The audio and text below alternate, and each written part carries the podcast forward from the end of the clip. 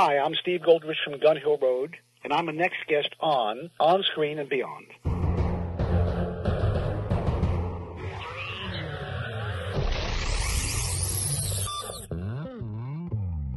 On Screen and Beyond, an inside look into the entertainment world featuring interviews with people from the movie, TV, and music industry, news on upcoming TV and DVD releases, and the rumor mill. And now, here's the host of On Screen and Beyond, Brian Zemrak.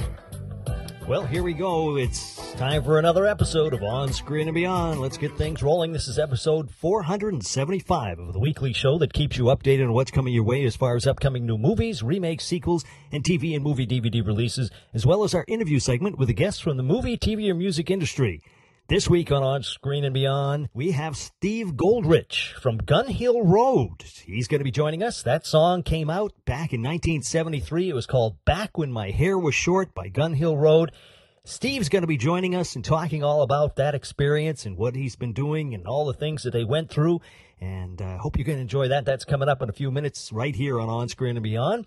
And of course, we're back into our remakes and our upcoming movies and sequels and TV and movie DVD releases and everything. Get ready. It's time for another episode of On Screen and Beyond. Please hang up and try again.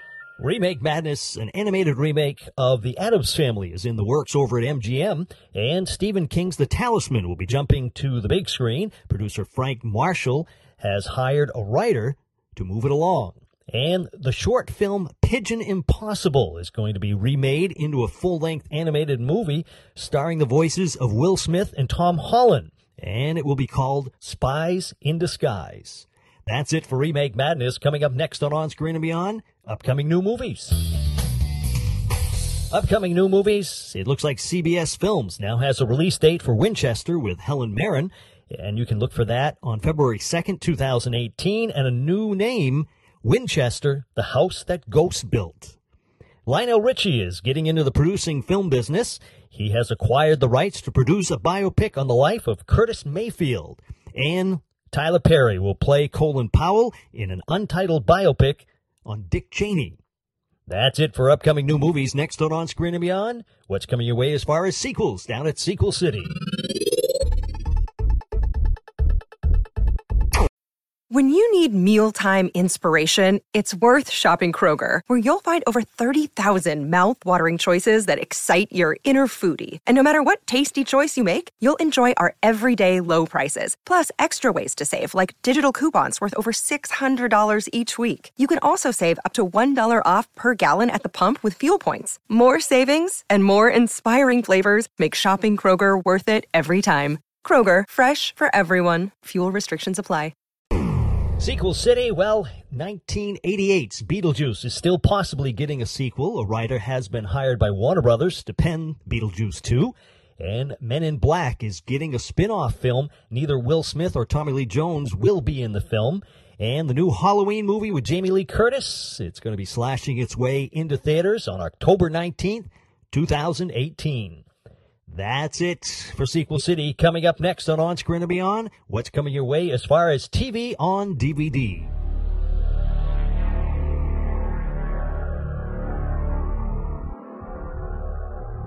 TV on DVD. Well, we've got a couple of things coming your way. November 10th, Galavant, the complete collection, will make its way onto the DVD scene. And on November 9th, The Immortal, the complete collection, with Christopher George from 1970 will be coming our way. And Game of Thrones, complete seventh season, will be hitting stores on December 12th. That's it for TV on DVD. Next on On Screen and Beyond, let's take a look at what's coming your way as far as movies on DVD. Movies on DVD. It looks like Home Again with Reese Witherspoon arrives on December 12th. December 19th, Dunkirk will be hitting Blu-ray and DVD and 4K. And Tom Cruise in American Made flies into stores on January 2nd. That's it for movies on DVD. Next on On Screen and Beyond, it's TV and entertainment time.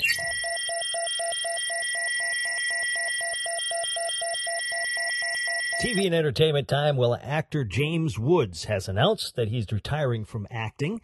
And NBC will be having a Bad Boys spin-off series, and it's going to be starring Gabrielle Union. And CBS has yanked Bobby Moynihan's Me, Myself, and I from its schedule. No announcement of cancellation yet. And that's it for TV and entertainment time. Next on On Screen and Beyond, it's Celebrity Birthdays. We baked you a birthday. If you get a tummy ache and you moan and groan and woe, don't forget we told you so. Happy birthday! Happy birthday! Celebrity birthdays. It looks like November 6th, Sally Fields turned 71. November 7th, Joni Mitchell turned 74. November 8th, Parker Posey turns 49. And on November 9th, Lou Ferrigno turns 66, the Incredible Hulk. And on November 10th, Tracy Morgan turns 49. And on November 11th, it looks like Calista Flockhart turns 53 and Leonardo DiCaprio turns 43. And on November 12th, Neil Young turns 72. That's it for celebrity birthdays. As far as listener birthdays, well, it is Jessica T. of Anchorage, Alaska, turning 43 on November 10th. And that's it for listener birthdays. So if you, a friend, or a relative are going to be having a birthday, send the information to me at feedback at onscreenandbeyond.com. And we will all be celebrating and wishing you a very happy birthday along with our celebrity birthdays right here on On Screen and Beyond. And that's it for listener and celebrity birthdays. Next on On Screen and Beyond, Steve Goldrich of Gun Hill Road is going to be joining us. Back in 1973, they had a hit that was uh, called Back When My Hair Was Short. Great song. Loved it. And uh, he's going to be talking about that and so much more. Steve Goldrich is next, right here on On Screen and Beyond.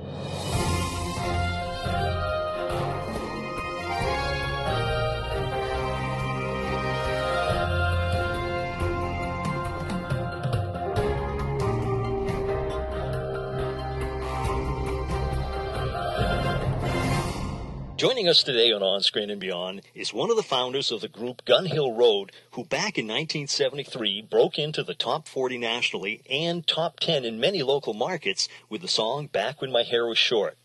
They opened for Harry Chapin, Gordon Lightfoot, and Bette Midler, just to name a few.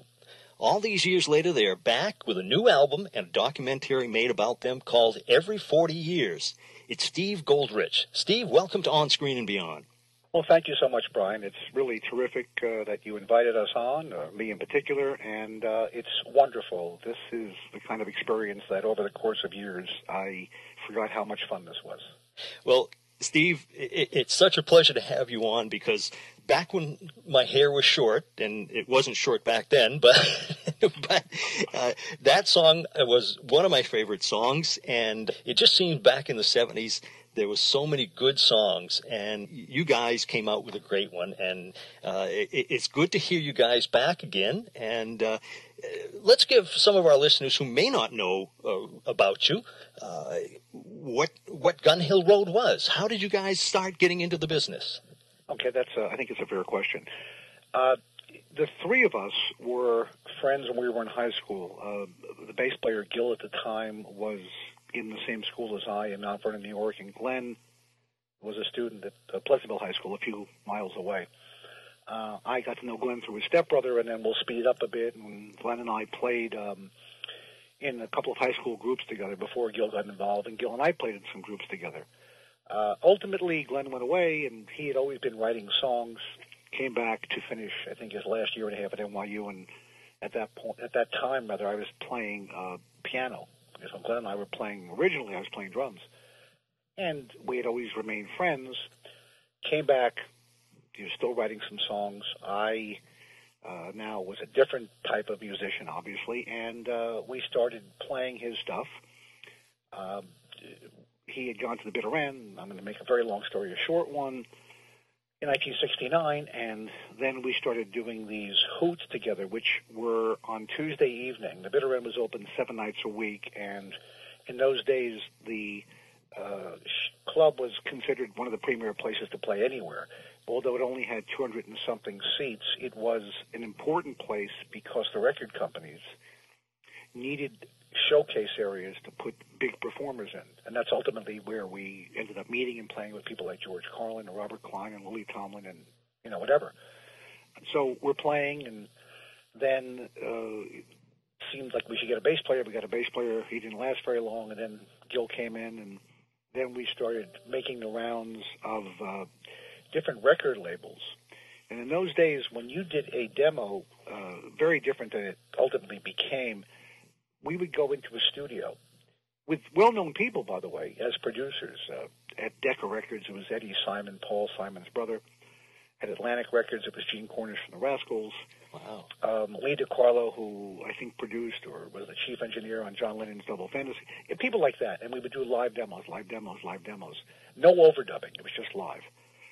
And um, we ultimately did one at Mercury Records in 1970.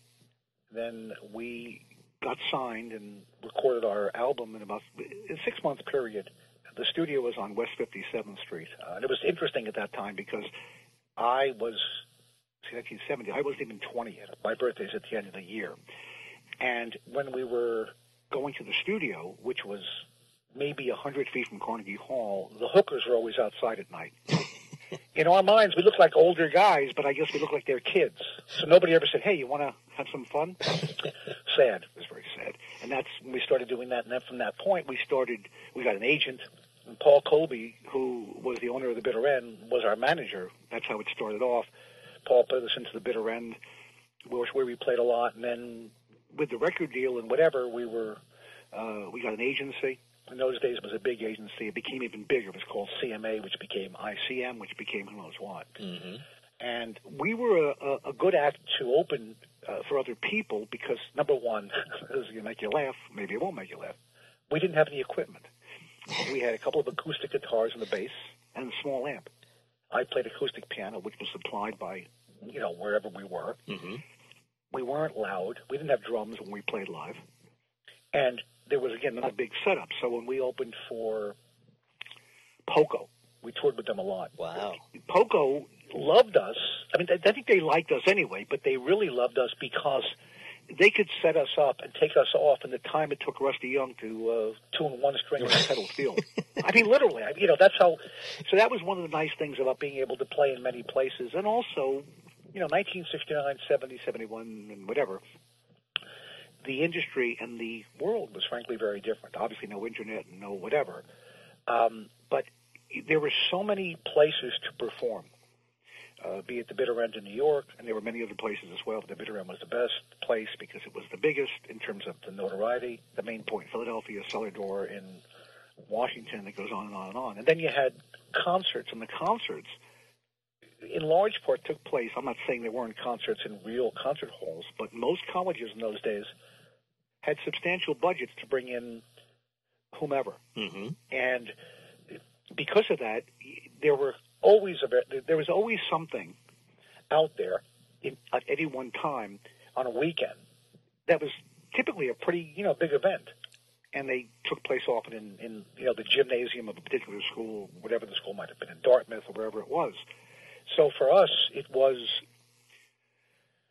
it was almost otherworldly to be in a, to be in a situation like that because we just loved doing this so much. We really did. Yeah. And and that, that's how we continue to continue and you know uh, it was there was really nothing about it that I can't say in retrospect we really didn't love. Not that every moment was wonderful, but as a rule it was great. Why did you guys not have a drummer? I mean, at that time, of course, most bands had drummers too.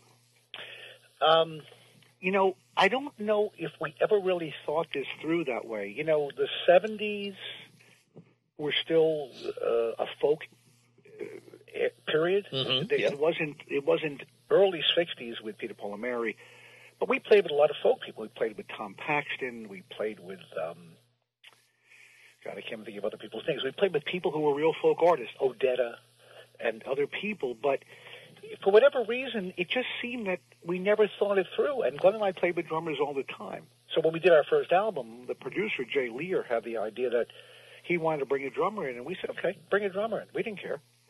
Uh, that's why the first album is drums, the second album is drums, and the third album is drums. Yeah. Uh, and we did have a drummer for a short period of time in 1975 for a handful of months when we played live. Um, I don't know exactly why we never chose to have one, but I think in retrospect it was probably we were better served not having a drummer in large part because we when you play with a drummer, you have to follow the drummer is the one who keeps everything moving and it also creates a lot louder sound. It's just louder. It is what it is. Yeah. And we weren't a loud group. Mm-hmm. Now, interestingly, back when my hair was short, you know, our hit record, not that it was loud, but it was, well, the reality is it had piano, it had drums, had bass, and it had strings. That's it. It's a very sparsely played record, but, it, you know, and to be fair, I'm not really an honest broker on this. It had a bigger sound in large part because of the kind of song it was. When we mm-hmm. played during the time it was a hit, people who didn't know us were very surprised, often for the better, but sometimes they said, hey, where's the group that was on the record? Because back when my hair was short, at least the version on the radio was not the same as what we did, which was another back when my hair was short we had recorded uh, two years earlier or a year earlier. Right, and it was a lot different. I, I I've been listening to that, and uh, it, it was the, you know the, a lot of the words were different in it. There were yeah, there were some drug references. It, it was it was the the lyric was very much a product of its time. Uh, it, it because back when my hair was short was a lament about years earlier when whomever the person was, the hair was short and they had a a, a DA and they smoked and blah blah blah blah blah. And then as the song progresses, the the person is all of a sudden now his hair is longer.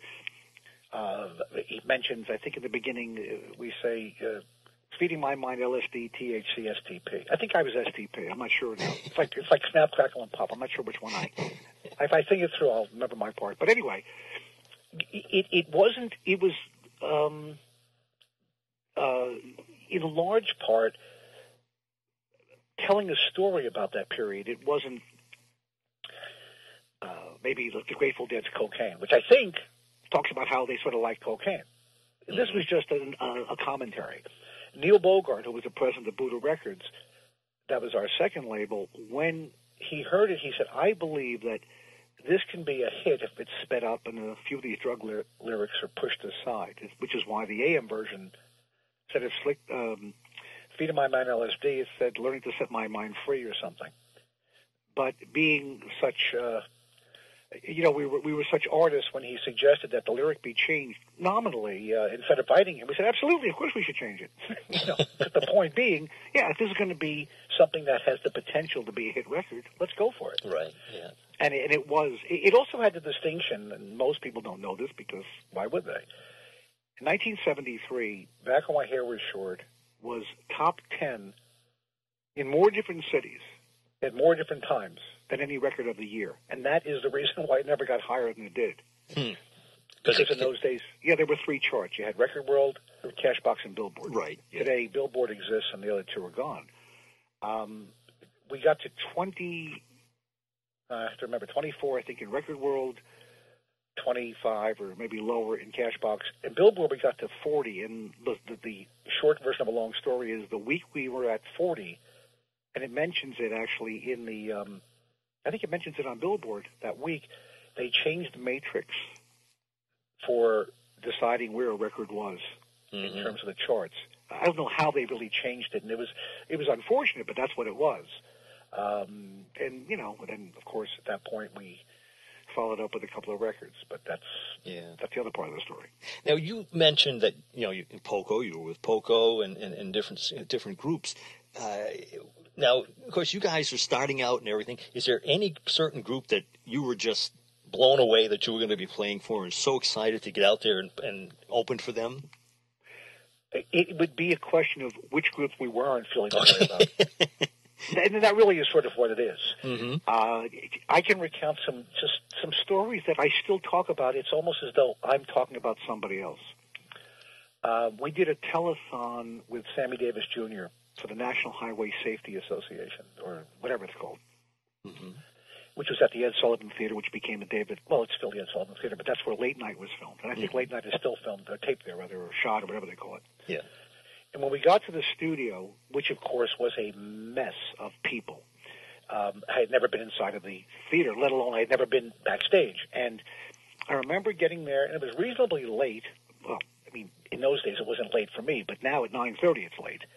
And we got there, and there were celebrities all over the place. And I remember Glenn and I walked toward the um, stage door entrance. I believe it was in the back, and a limo pulled up. A limo stops, and out comes Pearl Bailey and and um, Louis Bellson, her husband, very famous jazz drummer. And it was those types of um, experiences that made us all think this is unbelievable.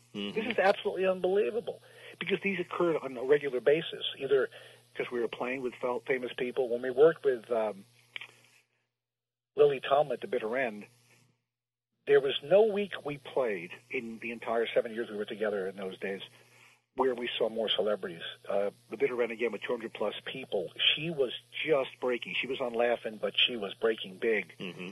And of course, the people who came to see her were commensurate with her with her um, uh, fame. So we're there one night, and we we see Ed Sullivan is there with his wife. Wow. So, you know, again, this is for her, not for us. But they had to all see us play. They had no choice. Right. Yeah. so in between, when we got done with our set, we intentionally walked over, and he was in with his wife. What were the best seats in the house? And the bitter end was essentially benches, and then the best benches were directly opposite the stage. It's funny, the best benches versus the not so good benches. yeah. And the bitter end also did not serve alcohol. Uh, in those days, clubs like the bitter end, the Main Point, Cellar Door, etc., even I think the, the Troubadour may have served ice cream, sodas, and things like that. Mm-hmm. Now, the other side of the coin was people didn't typically need alcohol because they were way beyond the point of knowing where they were often when they walked in. so, no, you know, that was sort of part and parcel of it. That was fine. So we see Sullivan is sitting there. Glenn, myself, and Gil sit down at the booth next to him. But I say booth, there was nothing separating us, and we're sitting there. And that afternoon, um, Billy Joe Royal had his press party there. And the only reason I remember this is we're sitting at the table, and they still had the tent cards on the table. We hear Ed Sullivan's wife, whose name was Sylvia, say to Sullivan, "Those are the boys. Those are the boys." Hmm. So he proceeds to stand up. Now we knew Ed Sullivan grew up in Westchester County, where we live, but at the same time, just seeing him was enough. He gets up, he moves the three feet to where we are, and it really was in every aspect hard to fathom that here we are talking to a guy. His show had been off the air for about a year, but just that we were talking to him, Mm-hmm. and we spent a few minutes talking to him. He, we mentioned to him, we know you're from Port Chester. He said, I am. I won't do my bad impression of him, and then he said, "What's your what is your name again? Not my name. What's?" And then he looks at the placard on the table. He says, "You're the Billy Joe Royal." I said, "No, no, no, no. That was today." He, uh, you know, and then we spoke a bit longer, and while we're talking to him, Rod Serling walked by, and this person walks by, and it, it it wasn't a question of us wanting to pinch ourselves because we would have been pinching ourselves all the time. Mm-hmm. It was rather being in this rarefied world. We're sitting the same night we're sitting there, and Woody Guthrie's widow was there, and you couldn't help but talk to these people. You just couldn't help talk to them, but talk to them. And the, so, getting back to the original question of anybody that we worked with that we couldn't believe we were working with, um, there were just so many people we worked with that we felt that way about. Uh, when we worked with George Carlin, that's when he was just changing his act. Not literally that day, but Mm-hmm. Yeah. his hair was long. Yeah. Uh, and, and Paul Colby said to us, "What do you think about me bringing Carlin in?" And Glenn and I said, "Oh, he's really, really funny." But Paul wasn't convinced he was going to be able to draw anybody, and that was not the beginning, but close to the beginning of when he really, really, really took off. Same with Robert Klein and all these people. Jeez. Uh, but we were we were the best audiences. We loved these people. I'll tell you a little story that I find funny in retrospect. We used to go to the Bitter End, Glenn and I, all the time when we weren't playing, and obviously we got in for free. Jerry Jeff Walker, who wrote Mr. Bojangles, and had an FM hit with it. It wasn't a hit for him like it was for the Nitty Gritty Dirt Band. Right. Performed every night, and David Bromberg, for anybody who knows David Bromberg, just a fabulous guitar player, was his backup guitar player. And there would typically be in the bitter end maybe 40, 50 people, not much more than that.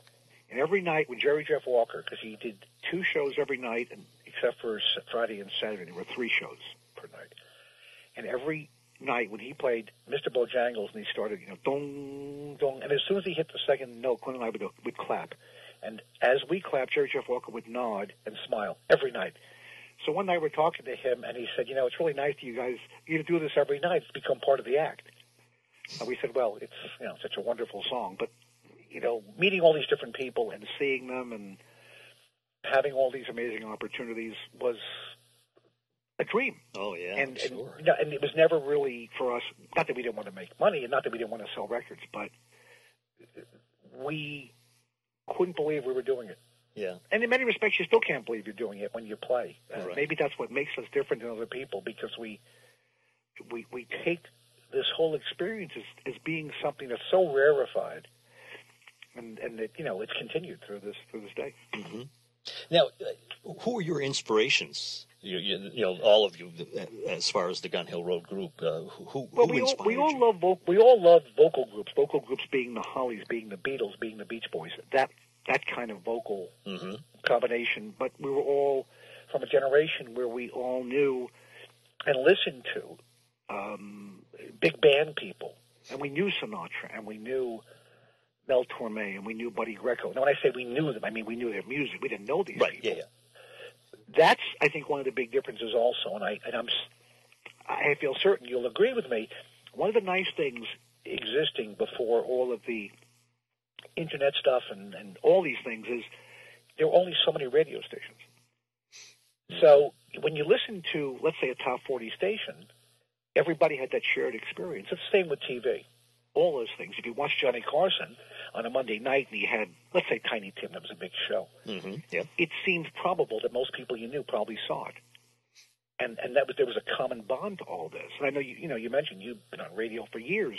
Um, when you played a new record, I guarantee years back, because I remember hearing new records thinking that's the most unbelievable song, Mhm, and I would yeah. try to figure out what is that song, where can you find it, keeping in mind the only way you can find it is call the station up, or wait to hear it again, and hopefully the DJ would say something. hmm And then you ran to a record store, and in my case, where we lived, it was Sam Goody. But there were stores all over the place. Yeah. Um, so it was a lot of vocal stuff. Um, harmonies were a big thing. Melodies were a big thing. And I think we were all attracted to songs that had hooks. And for those who don't know what a hook is, the hook would be, uh, let's see, uh, uh, help for the Beatles. When they say help, I need some, that's a hook hmm Yeah. the thing that's memorable, the thing that makes a song typically, uh, assuming it's a hit, of course, become a hit. It's it's the kind of thing when you hear it, you think to yourself, "That's unbelievable." It sounds familiar, but I never heard that before. Yeah. And that was the best thing I think about our group uh, in terms of our camaraderie. We all truly appreciated and liked a lot of the same stuff. Now, some of you know, Glenn might have liked this, I didn't care for it, or vice versa. But as a rule, we pretty much liked a lot of the same things. And when we would drive, if we were going someplace where we could drive to a place rather than fly, what did we have? There was no, there were no eight tracks, there were no cassettes. Well, there might have been eight tracks in those days, but the car we had barely had an engine, and we would sing. We would, you know, we'd be driving a few hours, and all of a sudden we would just start singing, and we we knew lots of songs. We didn't sing our stuff; we would just sing oldies, meaning it could be, well, I say oldies, it could be stuff from the '50s or the '60s, Yeah. but they were songs that we knew, and they typically had harmonies in them hmm and we did that for hours on end. Um, so you know, we had that shared experience as well. Uh, that was one of the fun parts of, of of of doing this because you know when you think about it, how long were we on stage for? Even when we headlined, an hour, hmm hour and a half, maybe. Yeah. Uh, so the larger part of our day was spent getting someplace, checking into a hotel or staying on a campus, or whatever we did. Hopefully, meeting girls. That was very important. and uh, doing radio if we went somewhere, or doing some TV, whatever. But we would. It was the entire experience, and uh, keeping in mind, we were often much younger than the people we were playing for. Yeah. Well, not much. We were younger. Right. Yeah. Uh, you know, when we first started touring, I was I was 18 Jeez. Yeah. and uh, Gil was 18, and Glenn was a year and a half older than us. Now you mentioned hooks. Uh, of course, most of the time you mention it's it's singing, but when you play your piano open for opening for back when my hair was short, Yeah, I mean that's a hook itself. I mean it, it's that is a hook. Yeah, the Yeah, second you hear it, it's like wow, this is good. it's first of all, I have to give credit to Gil, who actually uh, we were rehearsing one day, and the, the song didn't have a beginning. It was you know back on my head. We just started off, and Gil uh, played a little something on the piano. I think it was a little different than this, and I said, "Oh, that's sort of interesting," and that's what it became. Now, obviously, the if you hear the recording of the first version, which was recorded, Kenny Rogers produced that. That was done in California, and the second one or the one that became a hit record, two different producers. That was Kenny Kerner and Richie Wise, who did Stories Brother Louie. They did Yes. uh, Imagination from Gladys Knight and the Pips. Got to, got to lose your imagination. Um, it was also partially the way it was recorded. And I remember when Back My Hair Was Short was released, they told us that it was the hottest. Now, hottest not meaning the best, hottest in terms of the the, the compression on it. And if you listen, next time you hear it, if you happen to hear it, you can hear the the cymbal, rather the hi hat. Even Gil when he sings, it's like. It, there's no auto tuning. It's just the way it was, it was recorded very hot Yeah. yeah. almost as though, and again, I don't want to get too deep into the weeds, but if you look at the meter, if the meter, let's say, goes into red at, I'm going to make up a number, 10, we were at 9. And maybe that, does that explain it? yeah, no, I understand what you're talking no, about. I know you do. I'm Yeah. trying to think if anybody else Right. can get this. Yeah. uh, and, and that's what it was. So that's where the record came from. And it's interesting because the beginning of it, um, which obviously, you know, is not a long, long piece, in my mind, is in a similar world to, let's say, the beginning of Ticket to Ride. And I'm putting myself with the Beatles, but you know what I'm saying. no, I, I, I was thinking the same thing when you said that. You know, the, the or reeling in the years, or Mm-hmm. I can think of so many songs with with wonderful intros. right, they just draw you in the second you hear it. Yeah, that's it. And of course, as a DJ, you know this better than anybody. If you have a song that starts off with an instrument, that's that's talking time, Mm-hmm. right? yeah, and then the skill was to talk until the moment the voice came on. right. And I used to watch the, and I loved watching this. I really did. And nobody loved radio more than we did. Nobody loved radio more than us. That made it even more fun. We were in the studio.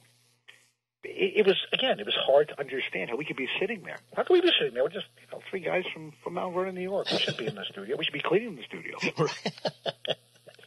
you know, and, and, and that's what it is. So, so it, it really is in many respects uh, uh, one of the keys. If you don't catch people in the first, uh, I don't want to say seconds, but probably seconds of a, of a song, oh yeah, that's it. You're done. definitely, definitely. You know, and and and uh, I would imagine there are many many songs that you heard over the course of your career that you loved, but if you listen to them objectively, you said, "Yeah, I can see why this wasn't really a hit."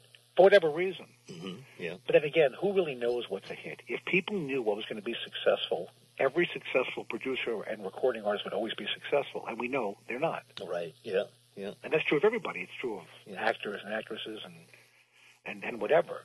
So yeah, that's that's the key. And then of course, when you have a big hit, I don't mean us, but when you have a big hit record or something sounds a little different, forty-five people come out the next day with something exactly like it, or they used to. Yeah. Oh yeah. Yeah. which which which you know it, but those days are sort of gone although when you listen to um very successful pop artists i don't mean today but you know over the course of the last 10 15 years and you hear britney spears whatever and not taking anything away from these people but it is different in large part because they're not really reproducing what these people do they're making a record which to some degree is like the beatles when they stopped touring the big difference however is the Beatles still were a great live act. Right. Oh yeah. And that's probably the big difference. And, and without saying this person is, this person isn't, Mhm. we had no option. We couldn't hide behind anything. I mean, literally couldn't. Yeah. Because, you know, three guys, three microphones, a few guitars, a bass, and a piano. And you guys harmonize so good. Well, that's very sweet of you. Thank you. Uh, I appreciate you saying that. We, we, we, I think uh, what explained our harmonies the best was uh, Jay Lear, the producer of our first album. He said when he met us, and that was doing the, the demo, he said we had what he called brother harmonies, which, not to confuse anybody, brother meaning brothers, like we're all brothers from the same family. Um, that was just the way it was. It wasn't that we worked on it. I had a sort of nondescript voice, so my voice blended with everybody.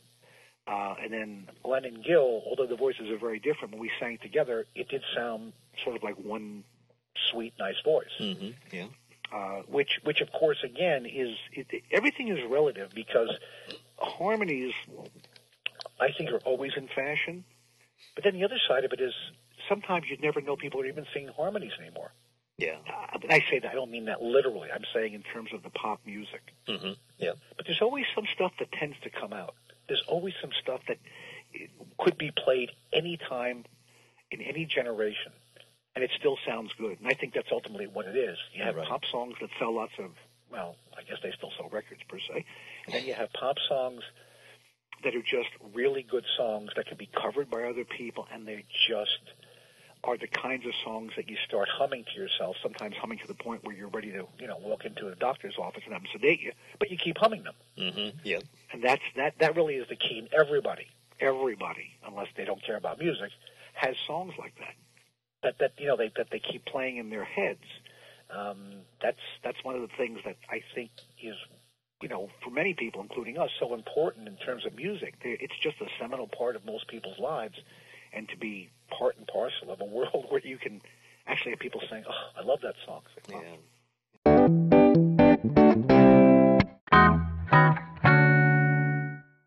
Well, I, I wanted to mention that uh, the documentary about you guys uh, every 40 years. Now, this is your son that was producing this, right? Or making yeah, it, Eric. Yeah, my son Eric Goldrich, and he has a few partners. Uh, the I'll give you again a little short version of how this started. When we did, we got back together uh, a few years back. It was really out of nowhere. When I say out of nowhere, I mean out of nowhere. Um, I was still talking to Glenn. I had spoken to Paul. Paul replaced Gil in 1973. Just you know, things happen. hmm And I got a call one day from Glenn. We were in touch. I would speak here and there. A friend of his had seen an announcement for a benefit concert in, in um, I think, Cranbury, New Jersey, where they were honoring our ex-manager, Paul Colby. Peter and Paul from Peter, Paul, and Mary were going to be there, uh, James Maddock, uh, a bunch of other people. So Glenn found the name of the person who was producing it. It was all a benefit again for Coalition for the Homeless. Touch base with them, and we said, you know, would you, you know, would we be able to do this? And the people said, "That's- we'd love you to do it. No, it, it turned out the producer of this, his name was Al McCuro. Al had, we didn't know this till the night we did this actually. Al produced a concert with us in Poco at Montclair, New Jersey, and he was a student. Wow. And the night we were there, he brought the he brought the uh, yearbook with the photos. It was, it was another world. So we got back. Paul and I, I hadn't seen Paul in 36 years. Uh, found Paul on Facebook, and the first thing I thought when I saw his face, I said, "Jesus, this guy hasn't aged at all. Look at him; he looks great." I didn't realize the picture he had on Facebook was from the time I last saw him. so that immediately made me okay. I feel a lot better. Nothing worse than me. So he came over. Lives about 40 minutes from here, and it really was like I had seen him an hour earlier. Mm. Uh, we start rehearsing a bit. Glenn comes east. We start rehearsing, um, and actually, there's my son said, "I want to tape this. I think it'd be fun." Which I was watching the other night because I had these two big tetrabyte drives with all the footage from that rehearsal from the bitter end, uh, two weeks of studio recording, uh, et cetera, et cetera, et cetera. And on this is the rehearsal. And I watched it the other night, and of course, I haven't seen this because why would I? And I'm listening with good headphones on, and I thought to myself, we really sounded good. We hadn't played in 36 years, and here we were. Um, that uh, so Eric, we're done with that. He films the outpost at the Burbs, which was, and we were the second act to go on, which was good and bad. It was bad because it meant we would have to play faster earlier, which scared all of us. But it was good because it meant we'd be done earlier. I realize this sounds odd. We didn't want to be done, but rather we were all very nervous. Right. Oh, yeah.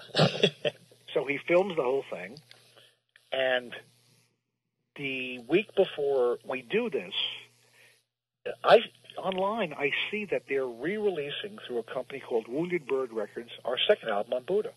Talk about serendipitous. Oh, yeah. Who would think? Yeah, what a weird thing. So now we have one of our albums that's out, which we thought was so interesting. You know, all the stars were aligning. We get done, and we had a wonderful time, and now we're friends again. Hmm. We don't think about ever doing anything again, but the fact that we did this was beyond belief.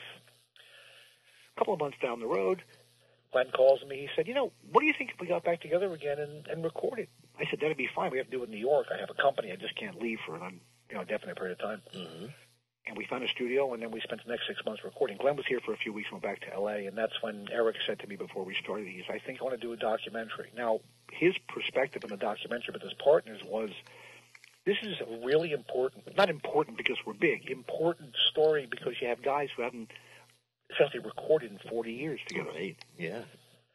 and they have a big film crew. Um, and we start to record and whatever. And uh, from that point, you know, we're spending about six months, Paul and I, back and forth. Paul Shaffer played on one track. Yeah, how'd you get Paul Shaffer on there?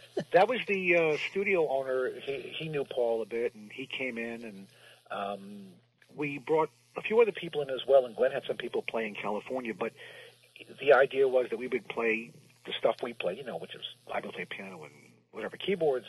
Paul would play bass and then guitar, lead guitar and stuff, and Glenn would play rhythm. But we didn't obviously play violins, whatever. Um, so we hired an arranger, a wonderful arranger out of Chicago, uh, who who did the um, arrangements for the strings. I think I think there were six or seven songs with you know violins and cellos and such, and um, had a real live string section do this. It wasn't just you know Wow. Using synthesizers. Um, had a guy come in who did banjo. We had somebody on the West Coast who did uh, sort of a Stefan Grappelli kind of violin thing, and on and on and on. And um, Eric continued to be, you know, going after interviews with people. One of the hard parts he told me, and, and by the way, just you know, so everybody understands, I stayed as far away from involvement as possible with Eric. I said, all I want to be is one name at the end of the movie as one of the members. That's it. I don't mm-hmm. want any other part of this because then I'm getting involved with what he does for a living. I don't want to do it. Well, we're the album's now done. They're going to record us at the bitter end where we hadn't played literally in almost 40 years. Jeez. At that point, Paul Colby had passed away. The bitter end was a different place, but it was was the bitter end. It was alcohol. Not that it's bad. I'm saying it was just a different place. Right. Yeah, and Uh, it was an invited audience. We had a special. It was the CD, but we had a different cover made up for it. Everybody got one, who was you know came to the show, and it was obviously packed, and it was filmed. Well, down the road a piece, Eric found that in talking to people and, and, and doing some original test screenings and such, he said, you know, the story is not the story we thought it was anymore because at that time, groups started getting back together again. Styx did a reunion thing and did a doc- documentary. Someone else did it. Little by little, it seemed that there were other people doing this. Other people were recording and nobody cared, which was whatever. So he and his partners did a 180, cut the film uh, a lot, and changed the direction from a isn't this interesting? These guys are back together 40 years later to essentially people getting a chance to do something again, which is universal to have an opportunity, which most people don't get. But if they, you know, have an opportunity, and it's not music, it's anything. It's somebody who maybe was. I'm, I'm trying to think of an example here. They were uh, a terrific skier, and they hadn't skied in 30 years. And they said, you know, I'm going to try this again. That kind of thing. Yeah. Yeah. And then um, when they were done, he started approaching um, other film festivals, which they're still you know trying to do. And we got into the Santa Barbara Film Festival, where Glenn lives, and uh, we said, okay, why don't we play again? So we found a place. Glenn found a place, and we uh, spoke to the people. I, Glenn spoke to them whatever. And then we decided after the first screening of the film on a it was a night, we would go down the street and again, everybody who came to the movie, it was it was advertised a bit, and there was no charge. We played for a good hour and a half, um, you know, really to sort of support what we had just done. Mhm. And uh, at that point, we you know got some feedback from people about the uh, documentary as well, because here we are seeing people for the first time viewing it, as Eric and his partners did, and people seem to really, really like it. I think in large part because there was nothing in the film, even when it was longer, that you know there was no where's the conflict, which Ben Friedenberg, one of our ex-partners, said. Uh, he said, "Where's the conflict in this?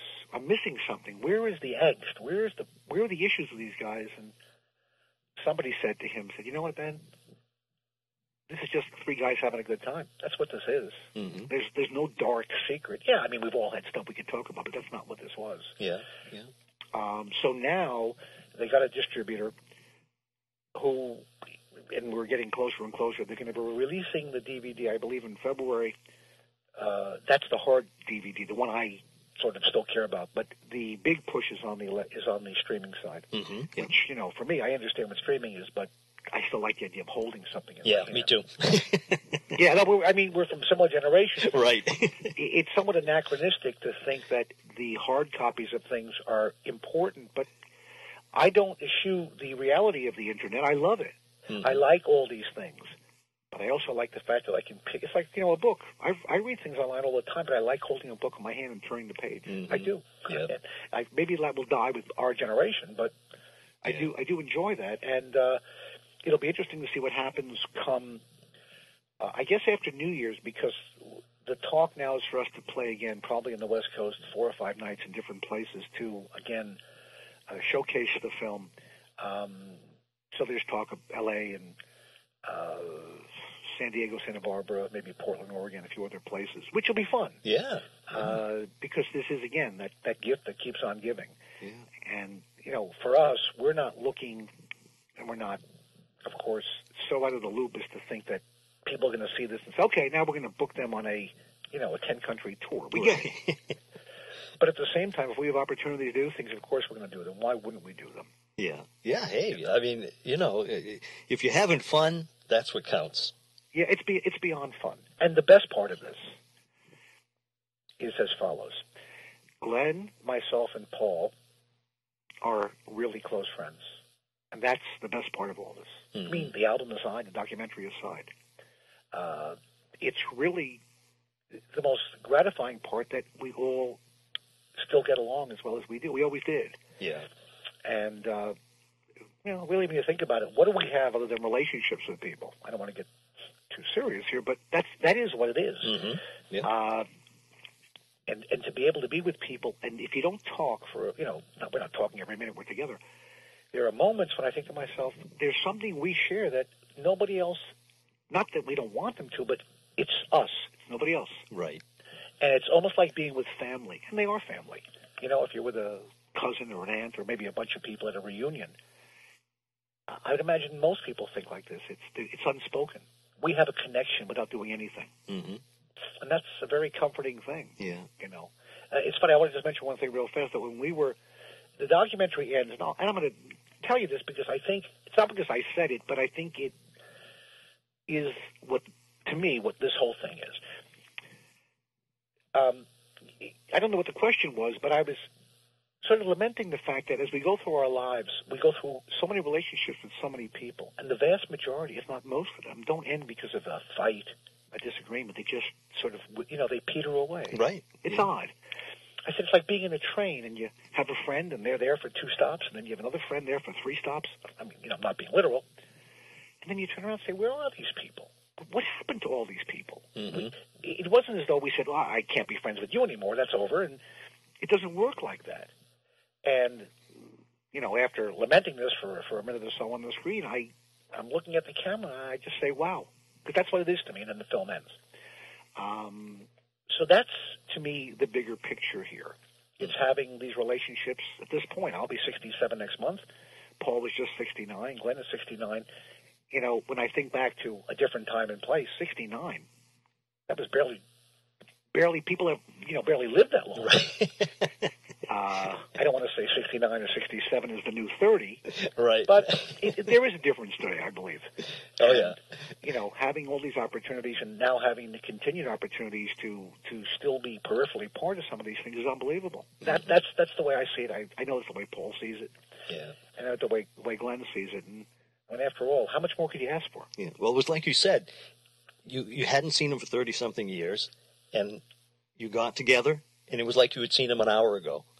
Literally, yeah, it was more Paul than Glenn. Although Glenn and I didn't see each other that often, but we did here and there see each other when he came to New York. Yeah. But with Paul, it was how could this be? Yeah. How could this be that I haven't seen you in decades, and here we are? And I speak all the time with Paul. I speak with Glenn. We email back and forth. Glenn, myself, his wife Allison, and my wife Leslie were in Santa Fe, New Mexico, a couple of weeks ago. Paul was going to go with us, but his longtime girlfriend had an issue with her throat, so he couldn't make it. We're, but we're all going to be together this coming Thursday, a week from today, in uh, Florida. hmm And uh, Are you playing? that again. No, no. We're No. Go- uh, again. This is a long story, but every year I, I um, invite a bunch of people down to uh, a place called South Seas Resort in Captiva, Florida. Ah. And this year, Paul and Glenn are coming along with many other people I've invited. And, you know, we take a bunch of people away. That's what we do. That's great. and it's fun. And then, uh, you know, if if this does work out, we play again. And I say play again, meaning play to support the film. Then we'll be reaching out uh, directly or indirectly to see if we can find places. Because we're not looking to make any money on it. We wouldn't presume to make money, nor would we probably make any. But more importantly, to find you know small clubs where we could show the film, Yeah. get people to come in. The club owners, it's I mean, it's a win because they'll sell their drinks and their food. They don't have to give us anything. All they do is give us a sound system, a piano, and that's it, and a screen for the movie, and then we're done. Uh, so you know, and then from that, maybe something else happens. Uh, it's interesting the the synergy of of things, particularly if your expectations are level. You know, it's not looking for home runs. It's Right. like Exactly. Yeah. you know, it's it's that's you you get a you get a you get on first base, you walk, you get a single, and maybe the next guy up also walks or gets a single. Now you're on second base. I mean, everybody wants to have a home run, but I think pragmatically, there's more pleasure in looking at it differently. That you know, instead of when you're young, you're going to beat the hell out of the world. It doesn't take long before you realize the world is not going to be beat up hmm Yeah. you know, and and most people, you know, when you get to be our age, typically don't have, uh, let's say, a uh, a renewal of an experience they had decades earlier, and that's again, you know, one of the things about the film. I believe it does say to people, hey, you know what? If you did something a long time ago, no matter what it is, do it again. And after the film was uh, shown in Santa Barbara, the first screening, people came over to us and said, you know, after seeing this, I used to play trombone, or somebody else said, I did X or Y, and this is, I'm going to do it again now. Which I thought, wow, isn't that amazing? Yeah. Jeez. So, you know, Yeah. Well, Steve, I'd like to finish up with two final questions. absolutely. Now, this takes us away from uh, the documentary every 40 years, takes us away from your new album, it takes us away from going back when my hair was short all those years ago and when you guys were a band and everything. Uh, but uh, when you sit back and relax now, what are your favorite TV shows that you like to watch now? What are you watching, and what's your favorite oldie, old TV shows, and what's your favorite movies now and of the past? Okay. That, well, that's an interesting question because I really, truly love the news. I love politics.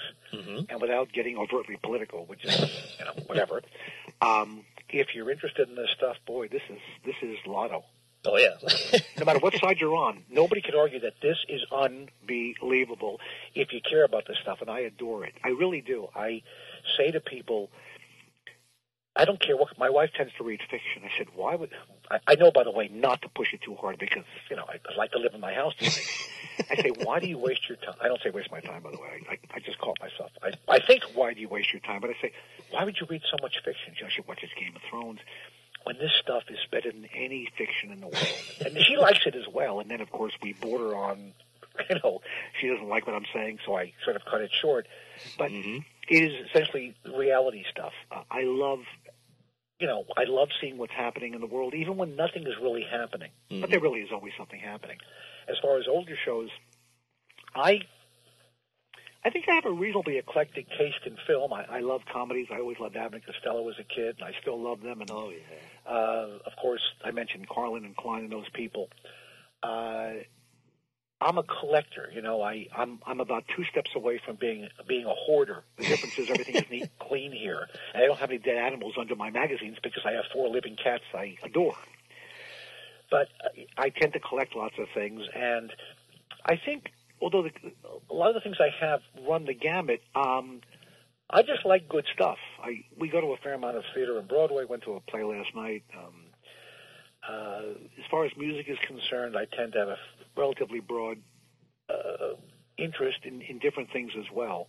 Uh, but it always comes back, I think, at this point in my life, to caring more about what's going on. In large part because I just can't believe what's going on.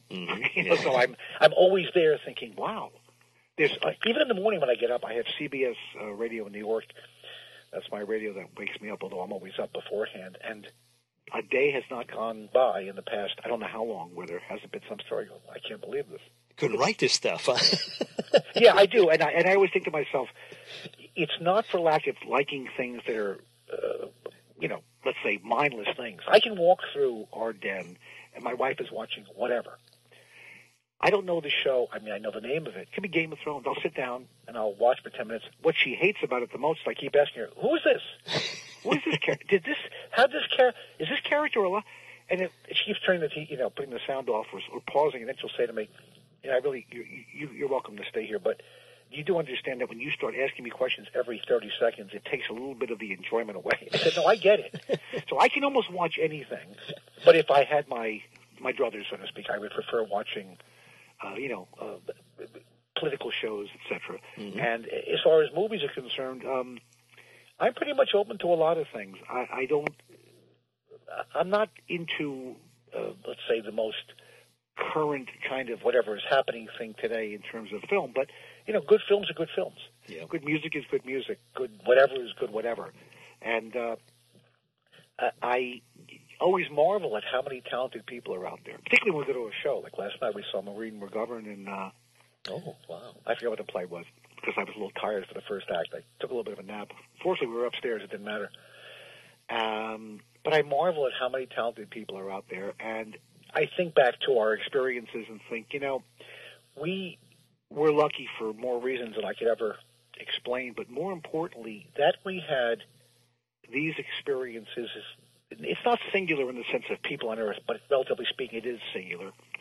And uh, I can't imagine having had a better time in my life than having gone through this because it's uh, it's it's been rewarding on levels that I didn't think existed. And I'm talking about going back to when I was in high school and playing. yeah. Playing is playing is playing. If you like it, you like it. And I think if you appreciate any of the arts, and I'm including books and magazines and TV shows and music and all that stuff, I think most people who like some of it sort of like all of it. I don't mean everybody, but they like the entire gamut of what we call entertainment, you know, and, and, and whatever. And, uh, you know, for me, I like to learn stuff. I just do. I can't get enough information. And uh, I do understand it's a zero sum game, but at the same time, why not? Yeah. you know, nobody's quizzing me on this stuff. It's rather Right. that it's just a lot of fun to, yeah, it's, it's, it's, it's, the whole thing is enjoyable. And that, that's what I, every day I wake up and I go, wow, this is some, this is some time. Yeah. And, you know,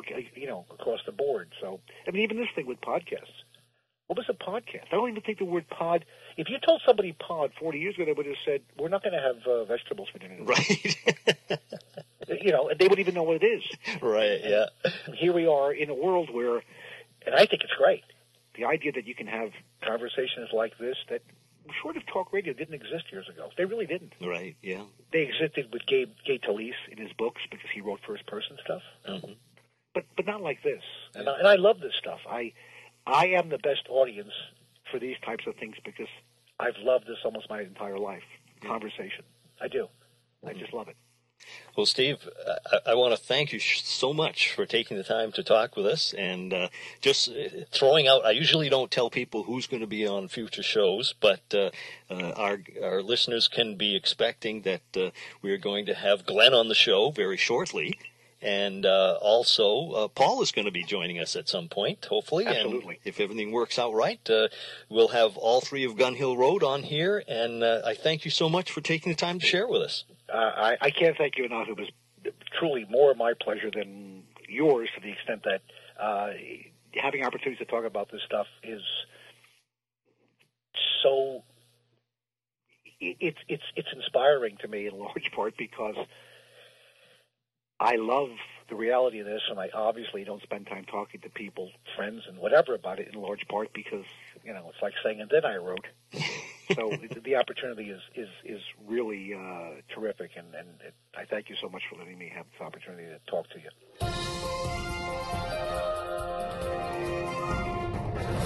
A big thank you going out to Steve Goldrich for joining us here at On Screen and Beyond. And as I said in the interview, we're going to be having more members of the group joining us. So hope you're going to be ready for that. And uh, also, uh, we're going to be talking about uh, things that they've been doing and, and music and everything. So get ready. We got a lot coming your way. Well, like I say, we have a lot of things coming your way in the next couple of weeks. So I hope you're going to keep joining us. And um, if you have a suggestion for a guest, send it to me at feedback at onscreenandbeyond.com and we'll see what we can do about getting that person on the show. If you're on Facebook, be sure to like us. If you are uh, on iTunes, leave a leave a little you know, review or a message or something there. And uh, I don't know the whole proceedings of how you do it or anything like that, but just, you know, go, go ahead and do it on iTunes. You'll see whether you can leave a review. And what it does is it helps people find us. And more and more people all over the world will be listening to On Screen and Beyond, and they can go back in our back catalog and listen to all the great guests we've had over the years. And uh, there's over we're, we're, heading up to 500 episodes here. So uh, it's you know we're going to be hitting a milestone here very shortly because a lot of shows do not last 500 episodes. People do it for a while then they sort of poop out and that's it. They're done. But uh, we're to hit that. And uh, of course uh, i'll let you in on the animated movie that's uh, i've written and uh, it's going to be coming out uh, well now they're saying 2018 things take time. I don't know. I still have some songs to write for it and we got to get things going. But the animation is moving along. It's still going and i'll keep you informed as we get closer to that. Well that's it. That's a wrap for this week. So until next week, when we once again take you on screen and beyond, I'm Brian Zemrak. Take care.